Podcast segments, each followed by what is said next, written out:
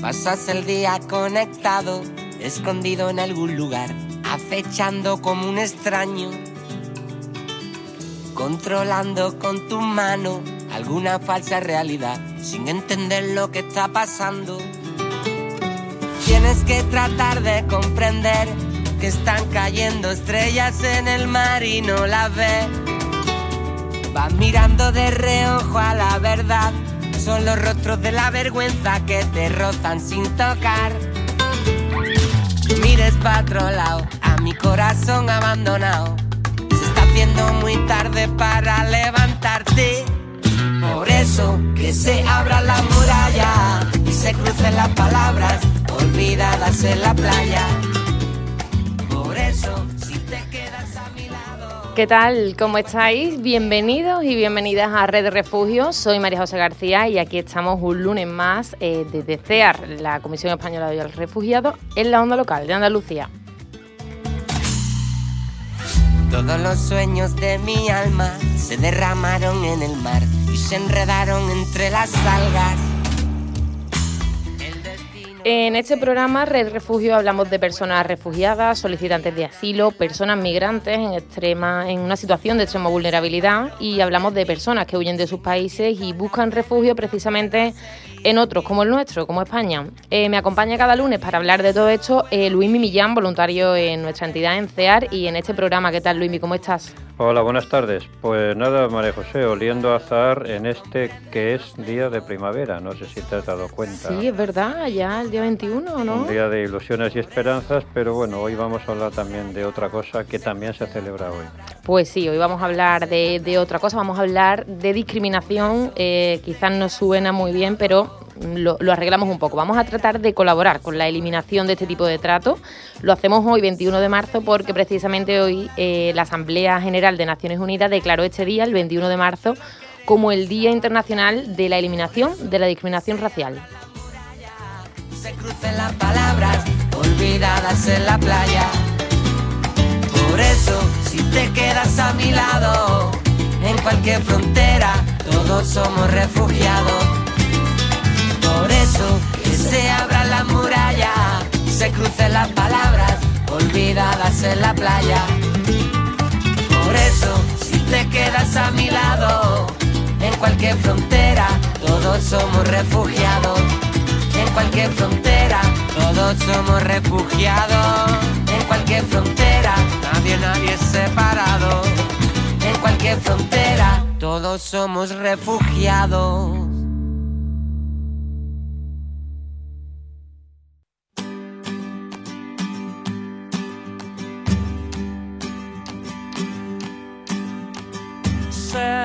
Llevó la tormenta y el tiempo, nada se pudo salvar. Solo quedó una chispa de luz, suspira por volver a empezar.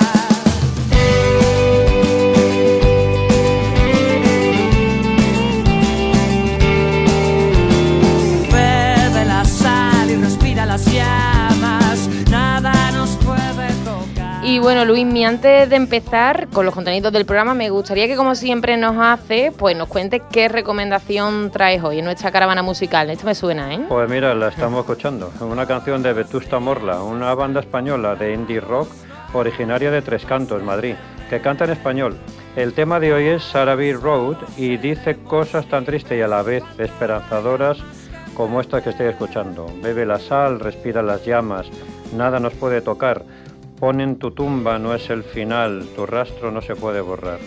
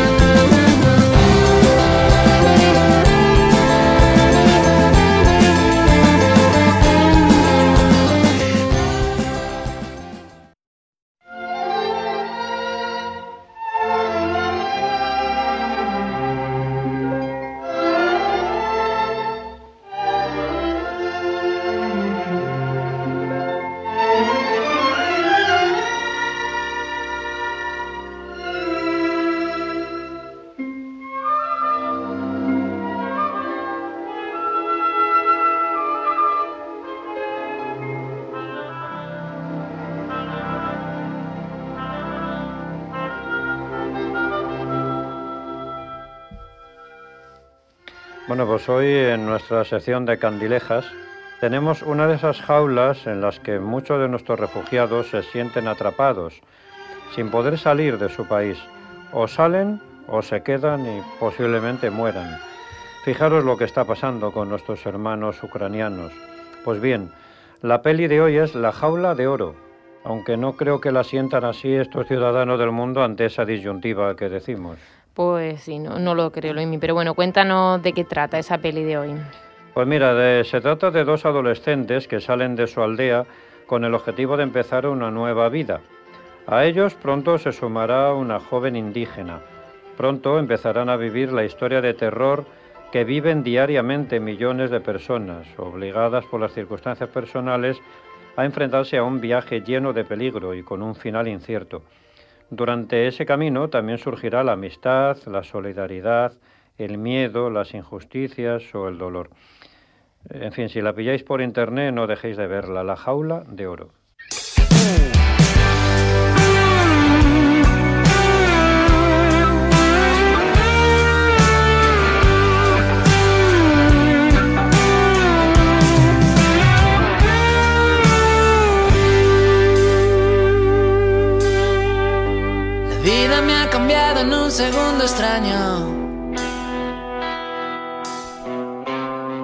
Demasiado brillo, demasiado impacto. Me ha venido grande para ser exacto. Ya sé que no es para tanto. Solamente el 18,2% de las personas que experimentaron una situación discriminatoria en el año 2020 afirmaron haber presentado alguna queja, reclamación o denuncia. ¿Por qué no se denuncia? Pues según el estudio del Consejo para la Eliminación de la Discriminación Racial o Étnica, un 25% de las personas a las que se ha encuestado minimizan o incluso justifican esa situación de discriminación.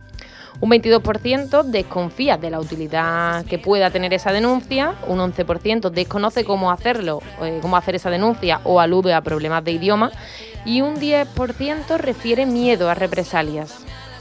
Bueno, sí, importantes esos datos que das, María José, no solo por la importancia de denunciar estos hechos, que vemos que no se hace. Ni siquiera dos de cada diez personas lo hacen, según nos cuentas, ¿no? También por el contexto. Dices que son datos de 2020, año justamente de inicio de la pandemia, donde desgraciadamente estos tratos discriminatorios han aumentado, si no me equivoco. Eh, pues sí, así es, así lo ha afirmado, de hecho, Naciones Unidas. Eh, es cierto que en sí el virus no discrimina, ¿no? Eh, hemos visto que nos afecta a todos por igual, pero sus repercusiones no han sido homogéneas. De hecho, en los países más ricos, las minorías étnicas, religiosas y raciales han sufrido consecuencias peores que en el resto de la sociedad. Ni que decir tiene pues aquellas personas que pertenecen precisamente a minorías raciales, religiosas o étnicas, que en muchas ocasiones han sido objeto de ataques físicos, de discursos de odio y también de teorías conspiratorias que las han acusado de la propagación del COVID.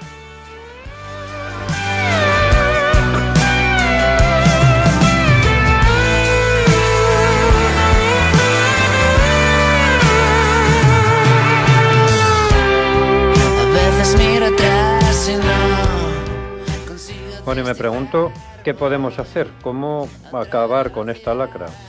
Bueno, complicado, ¿no? Eh, desgraciadamente hablamos de una práctica, de, un trato que ar- está arraigado en muchos casos y desgraciadamente la educación de las personas y mm, es precisamente ahí, ¿no? Quizás pienso yo en la educación, es ahí a donde hay que ir. Eh, en este sentido, precisamente el Consejo para la Eliminación de la Discriminación Racial o Étnica, del que ya hemos hablado, trabaja en diferentes estrategias y, programas para colaborar con la eliminación de la discriminación. Bueno, de hecho estoy viendo aquí un documento muy interesante del Consejo que debemos decir que es un organismo adscrito al Ministerio de Igualdad del Gobierno de España. Y se trata de una recomendación sobre medidas para prevenir el racismo, la discriminación racial, la xenofobia, el antisemitismo, el antigitanismo, el racismo antiafro y otras formas conexas de intolerancia.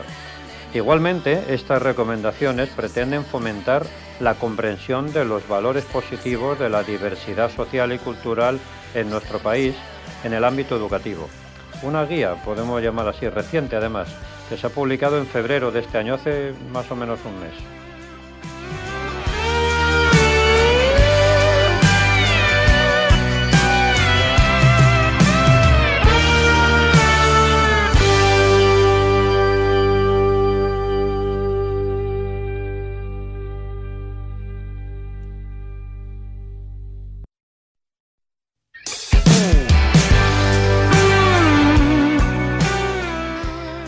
Pues interesante, Luismi, esto que nos cuentas igualmente y como sabes, este consejo del que hablamos presta un servicio muy importante y fundamental para gestionar y asistir a este tipo de situaciones discriminatorias y orientar a sus posibles víctimas.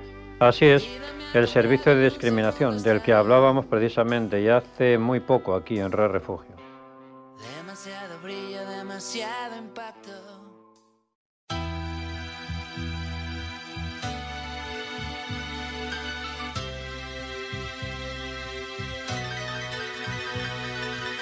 El subidón de estar aquí todos unidos se pierde un poco cuando piensas en el motivo. Todos distintos con su rollo y con su estilo, pero es hip hop y hay que dejarlo bien clarito. ¿Te has parado a hablar alguna vez contigo mismo? La vida puede ser de otro color si se habla de racismo. No vengo a dar un discurso. Y bueno, este servicio del que hablamos lo gestionamos desde CEAR y desde otras varias entidades y de él nos va a poder hablar mejor eh, Manuel Palacín. Manuel es técnico de integración social en CEAR y ya nos ha acompañado en otras ocasiones aquí en la onda local de Andalucía. Ya lo tenemos con nosotros. Manuel, bienvenido eh, a Red Refugio. Gracias, buenos días. Agradecido por otra vez tener esta oportunidad con vosotros. Eh, bueno, Manuel, vamos a hacer un, breve recordatorio sobre el servicio de discriminación, ¿no? Un servicio que hoy tenemos que poner en valor, eh, más si cabe teniendo en cuenta la jornada que celebramos, el Día Internacional para la Eliminación de la Discriminación Racial. Eh, recuérdanos un poquito en qué consiste el servicio, desde dónde se gestiona, cómo funciona. Cuéntanos. Bueno, pues sí, recordar que es un servicio gratuito que funciona a nivel estatal, presta asistencia a las posibles víctimas de discriminación racial o étnica eh, es un servicio que es prestado por el Consejo para la Eliminación de la Discriminación Racial o Étnica, que está adscrito al Ministerio de Igualdad, como bien vosotros habéis apuntado hace un momento, ¿no?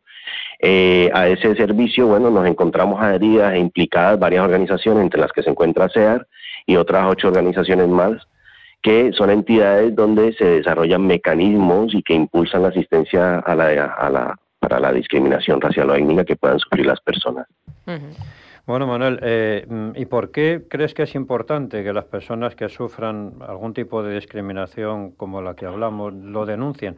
Porque claro, muchos se preguntarán, ¿consigo algo si denuncio o dónde llega esta reclamación mía? Bueno, mm, se le podría dar eh, varios análisis a esto, ¿no? Y pues, digamos que los dos más importantes sería uno, digamos, más general, que eh, la importancia de denunciar es porque, bueno, a raíz de, estas denuncias se da a conocer todos esos tratos desfavorables que pueden sufrir las personas y cómo se pueden crear entonces a raíz de esto pues más y mejores mecanismos para lograr esa eliminación de la discriminación racial o étnica. Si las personas no denuncian, pues esto no, no, no, no puede llegar a oídos de, de las entidades que trabajan eh, en pro de esto, ¿no? Y bueno, la reclamación eh, ya a nivel de, a nivel digamos de persona que la haga, bueno, pues llegar a una intermediación por parte de nosotros, del servicio, de las entidades que nos encontramos adheridas, y quizás, como en muchos casos, una resolución del caso. Eh, Manuel, nosotros hemos hablado eh, de que muchas personas, vamos, lo hemos visto en un análisis precisamente, una encuesta del propio Consejo, eh, de muchas personas no lo hacen por miedo, ¿no? Entendemos ese miedo como temor a represalia por parte a lo mejor de las mismas personas que la discriminan, ¿no? Que tienen ese trato hacia ella. No sé si también puede ser miedo a que esas denuncias puedan afectarle, en este caso negativamente, a, sus trámites, a sus situaciones administrativas. No sé si eso ocurre. Bueno, las situaciones administrativas no deben verse afectadas por reclamar una igualdad ante una discriminación. Eh, yo por eso invito a que todas las personas, a que todo el mundo denuncie y ponga en conocimiento cuando se, sepan o sufran discriminaciones, porque no solo las sufren los inmigrantes, ¿no? Sabemos que una de las discriminaciones eh, no, no, distingue muchas veces de, de, edad o de color o de origen de las personas, sino que simplemente es una situación como lo que tú decías, ¿no? El COVID no distingue eh, a nadie, sino que simplemente llega. Pues la discriminación pasa eh, como idéntico, ¿no? Llega y simplemente se queda. Lo que pasa es que nosotros, al estar muy vinculados con personas inmigrantes, pues nos damos cuenta de lo, de lo desfavorecidos que se encuentran en ese momento, ¿no? Y una cosa, Manuel, eh, mm, ¿crees que podríamos hablar de ámbitos o escenarios en los que la discriminación racial o étnica es mayor? No sé, quizá en el ámbito laboral, educativo o sanitario, ¿no? Se ve un incremento de este tipo de, discriminación. Sí, sí, sí, se, ha, se, ha dado, se, se está dando, curiosamente eh, se habla de, se nota mucha sensibilidad por parte de un colectivo, pero por parte de otro colectivo se ve un aumento en todas estas situaciones, ¿no? Eh, el acceso a la vivienda es una cuestión que está golpeando bastante fuerte a las personas inmigrantes eh, las entidades bancarias también se están cerrando a dar esa posibilidad de tener una cuenta para que las personas puedan trabajar de forma regular. ¿no? Muchas de las personas que tenemos nosotros tienen sus permisos de trabajo y se ven imposibilitados en poder seguir con esa gestión porque no tienen donde eh, le ingresen una nómina o les hagan una transferencia de algo. ¿no? Entonces, eh, podríamos hablar que eh, en algunos servicios públicos ha aumentado esa discriminación en la parte de educación, en parte de administración local. Eh, ha habido un notable repunte sobre, ese tipo, sobre este tipo de discriminaciones, pero también hemos visto como por ejemplo el trato policial ha mejorado, ¿no? Parece ser que hay alguna forma que se está sensibilizando a alguna parte de la población y bueno, eso ayuda. Bueno, al menos eso, esos avances ¿no? que, también se ven. Eh, bueno, eh, por último, Manuel, preguntarte, claro, nosotros en CEAR atendemos a, personas refugiadas, solicitantes de, protección internacional, apátridas, entre otros. Eh, no sé si, si estas personas, estos colectivos, puede, pueden ser de los más afectados por la discriminación racial y étnica. No sé, desde tu experiencia, mm, que, entiendo que has identificado este tipo de tratos y, y los has orientado y han puesto esas denuncias. Eh, bueno, siempre las partes más desfavorecidas de la sociedad son las que más afectadas se ven por muchísimas cuestiones. En el caso que nos compete, que estamos hablando ahora, efectivamente las personas por su condición ¿no? de, de, inmigración, de inmigrar, de, salir de su país, verse obligadas muchas veces, pues, eh, y también por desconocimiento de sus derechos, por barreras idiomáticas, por temor, muchas personas que llegan a nuestro país y que se están viendo afectadas por este tipo de discriminación. Pues Manuel, antes de irte sí, eh, nos gustaría preguntarte, eh, cualquier persona que nos pueda estar escuchando o también para saberlo nosotros aquí y recordarlo, eh, ¿dónde, ¿dónde hay que ir? Entiendo que es un sitio web para, para hacer esas denuncias y algún formulario, ¿cómo, cómo acceder? Bueno, eh, como he dicho antes, el, servicio de discriminación funciona a nivel estatal. hay nueve asociaciones que estamos adheridas a ellas, entre SOCEAR, hay un teléfono gratuito que es el 900-203-041 y también por un teléfono de WhatsApp que es el 628-860-507. Esos son teléfonos por donde las personas se pueden comunicar y bueno, si son personas que estén aquí en Sevilla pueden acceder a las diferentes organizaciones, ACCEN, Cruz Roja, CEAR, Fundación CEPAIN, eh, Secretariado Gitano, Movimiento contra la Intolerancia, MPDN, en fin, que tienen muchas herramientas para que las personas puedan acceder. Genial. Pues Manuel, eh, muchísimas gracias por estar este ratito con nosotros y, bueno, por traernos otra vez el, servicio de discriminación que tenemos que poner en valor y sobre todo que, la gente lo conozca, que tiene ahí esa herramienta, ¿no? ese servicio y, denuncie y podamos mm, registrar esas denuncias y orientarlos a ellos y a ellas también. Sí, sí, muchísimas gracias a vosotros por vuestra gran labor, por ofrecer estos espacios y bueno, no quedo más que invitar a todos y a todas para que trabajemos por la igualdad. Por supuesto que sí. Muchísimas gracias, Manuel. Te mandamos un abrazo. Igualmente, gracias. Hasta luego, Manuel. Hasta luego, muchas gracias.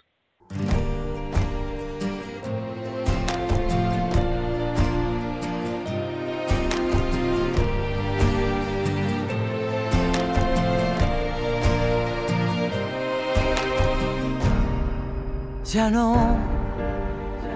Llevaremos la venda, buscaremos respuestas, moriremos de amor. Ya no, por más que quiera verte, ya no puedo tenerte, ya todo terminó. Ya todo rompe mí, se va y me mata. ¿Qué quieres? Ya no tengo fuerzas para... Mm, bueno, y hoy que estamos conmemorando eh, esta jornada para la eliminación de la discriminación racial y, en, bueno, y étnica también, eh, tenemos además fijado el Día Internacional del Derecho a la Verdad. Eso sí, el derecho a la verdad en relación con las violaciones de los derechos humanos y la dignidad de las víctimas Se celebra el jueves, el 24 de marzo, y es gracias a un decreto de Naciones Unidas del año 2010. Bueno, pues sí, el objetivo de conmemorar este día es rendir un homenaje a todas aquellas personas que han sido víctimas de la violación de sus derechos humanos, como son los casos de secuestro, tortura, desaparición y muerte. Así es, y este día también se, rinde un homenaje a Monseñor Óscar Arnulfo Romero, que fue asesinado en el año 1980 por denunciar precisamente abusos de este tipo en su país, que era El Salvador. Eh, fue un sacerdote que dedicó su vida a la defensa de los derechos humanos en su país, así como de otros pueblos, donde tuvo la oportunidad de llevar un mensaje de esperanza y de paz.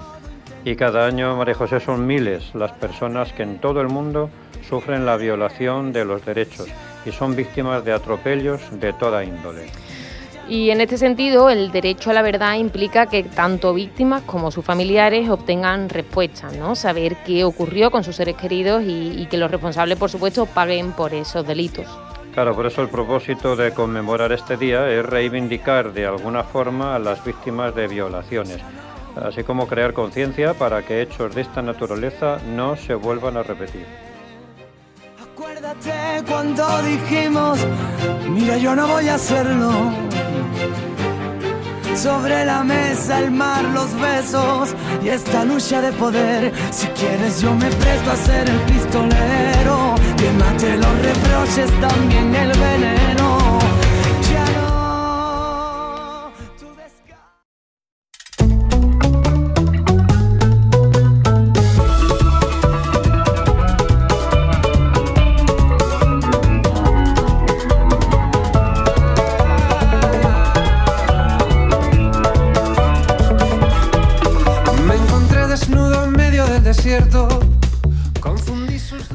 En la hora de comer, vamos con un plato. ¿A qué país nos vas a llevar hoy, Luismi? Pues mira, con la receta de hoy te voy a llevar a Venezuela. ¿Te gusta el sitio? Me encanta. Sí, pues lo voy a hacer con este plato, pabellón criollo, que viene justamente de la mano de Juan José Salazar Castillo, originario evidentemente de ese país sudamericano.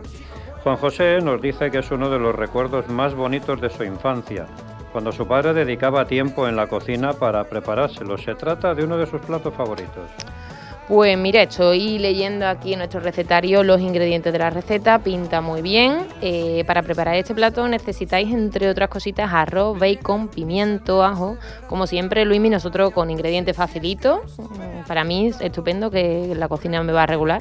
Así que bueno, esta receta pinta muy bien. Si queréis saber el proceso de elaboración, eso sí, eh, tenéis que entrar en nuestra página web www.acojunplato.org y ahí encontráis esta y otras muchísimas recetas. Os animamos a que visitéis la página y el recetario.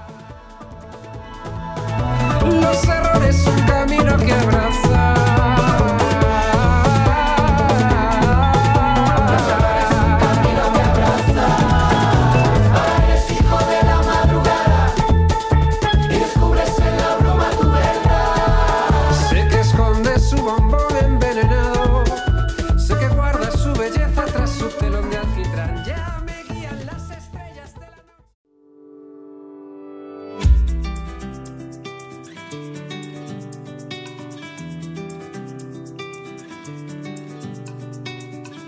Pasas el día conectado, escondido en algún lugar, acechando como un extraño,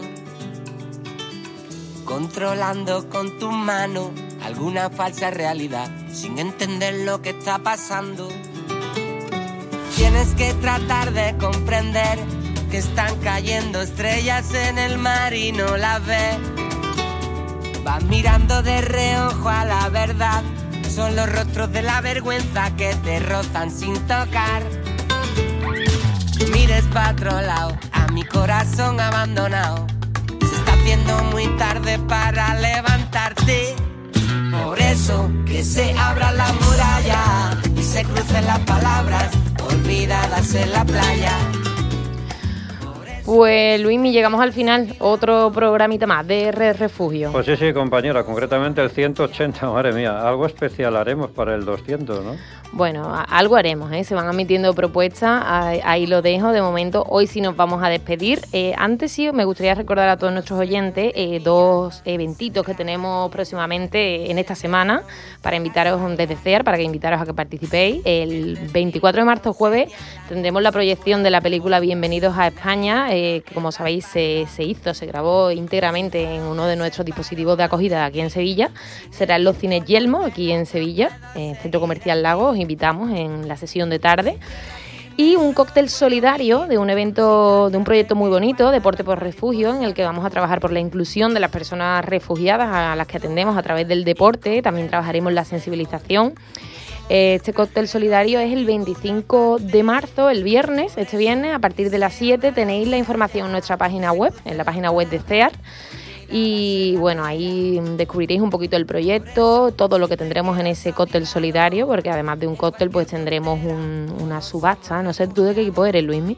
Tú eres del Betty, ¿no? Yo sí. Pues hay una subasta bética por ahí, solidaria, ah, pues que te puede interesar. Entonces ahí estoy, con mi cámara. Pues allí te vamos a esperar. Todo lo que se mueva. Tendremos música en directo, un poquito de todo, así que podéis consultar la información en nuestra página web. Y bueno, ya si nos despedimos, agradecemos como siempre a Ángel Macías, que nos ha acompañado en la realización técnica del programa por parte de la Onda Local de Andalucía, y desde CEAR, como siempre, eh, Luis Mimillán y María José García. Pues mira, sí, muchas cosas para celebrar en ese programa 200 que ya te iré contando, a ver qué se me ocurre y también os invitamos a vosotros, nuestros oyentes y nuestras oyentes, también cualquier idea para esta celebración, que si no me equivoco será más o menos en verano, si es que no pasa nada más.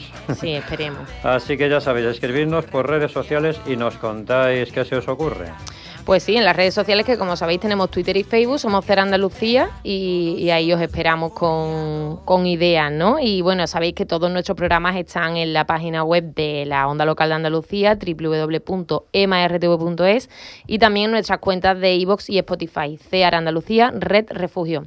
Luis, te veo el lunes que viene, día importante, eh, también el lunes, ya veremos. Pues sí, aquí estaremos para conmemorar y sumarnos a esa lucha contra el racismo. Así que buena semana, compañera. Buena semana también para ti, para todos y todas vosotras que nos acompañáis cada lunes y que formáis parte de esta red. Gracias por hacer posible Red Refugio. Hasta el lunes que viene. Hasta aquí, Red Refugio, un espacio radiofónico producido por CEAR y EMA-RTV para el proyecto Andalucía es diversa, con la colaboración de la Dirección General de Coordinación de Políticas Migratorias, Junta de Andalucía.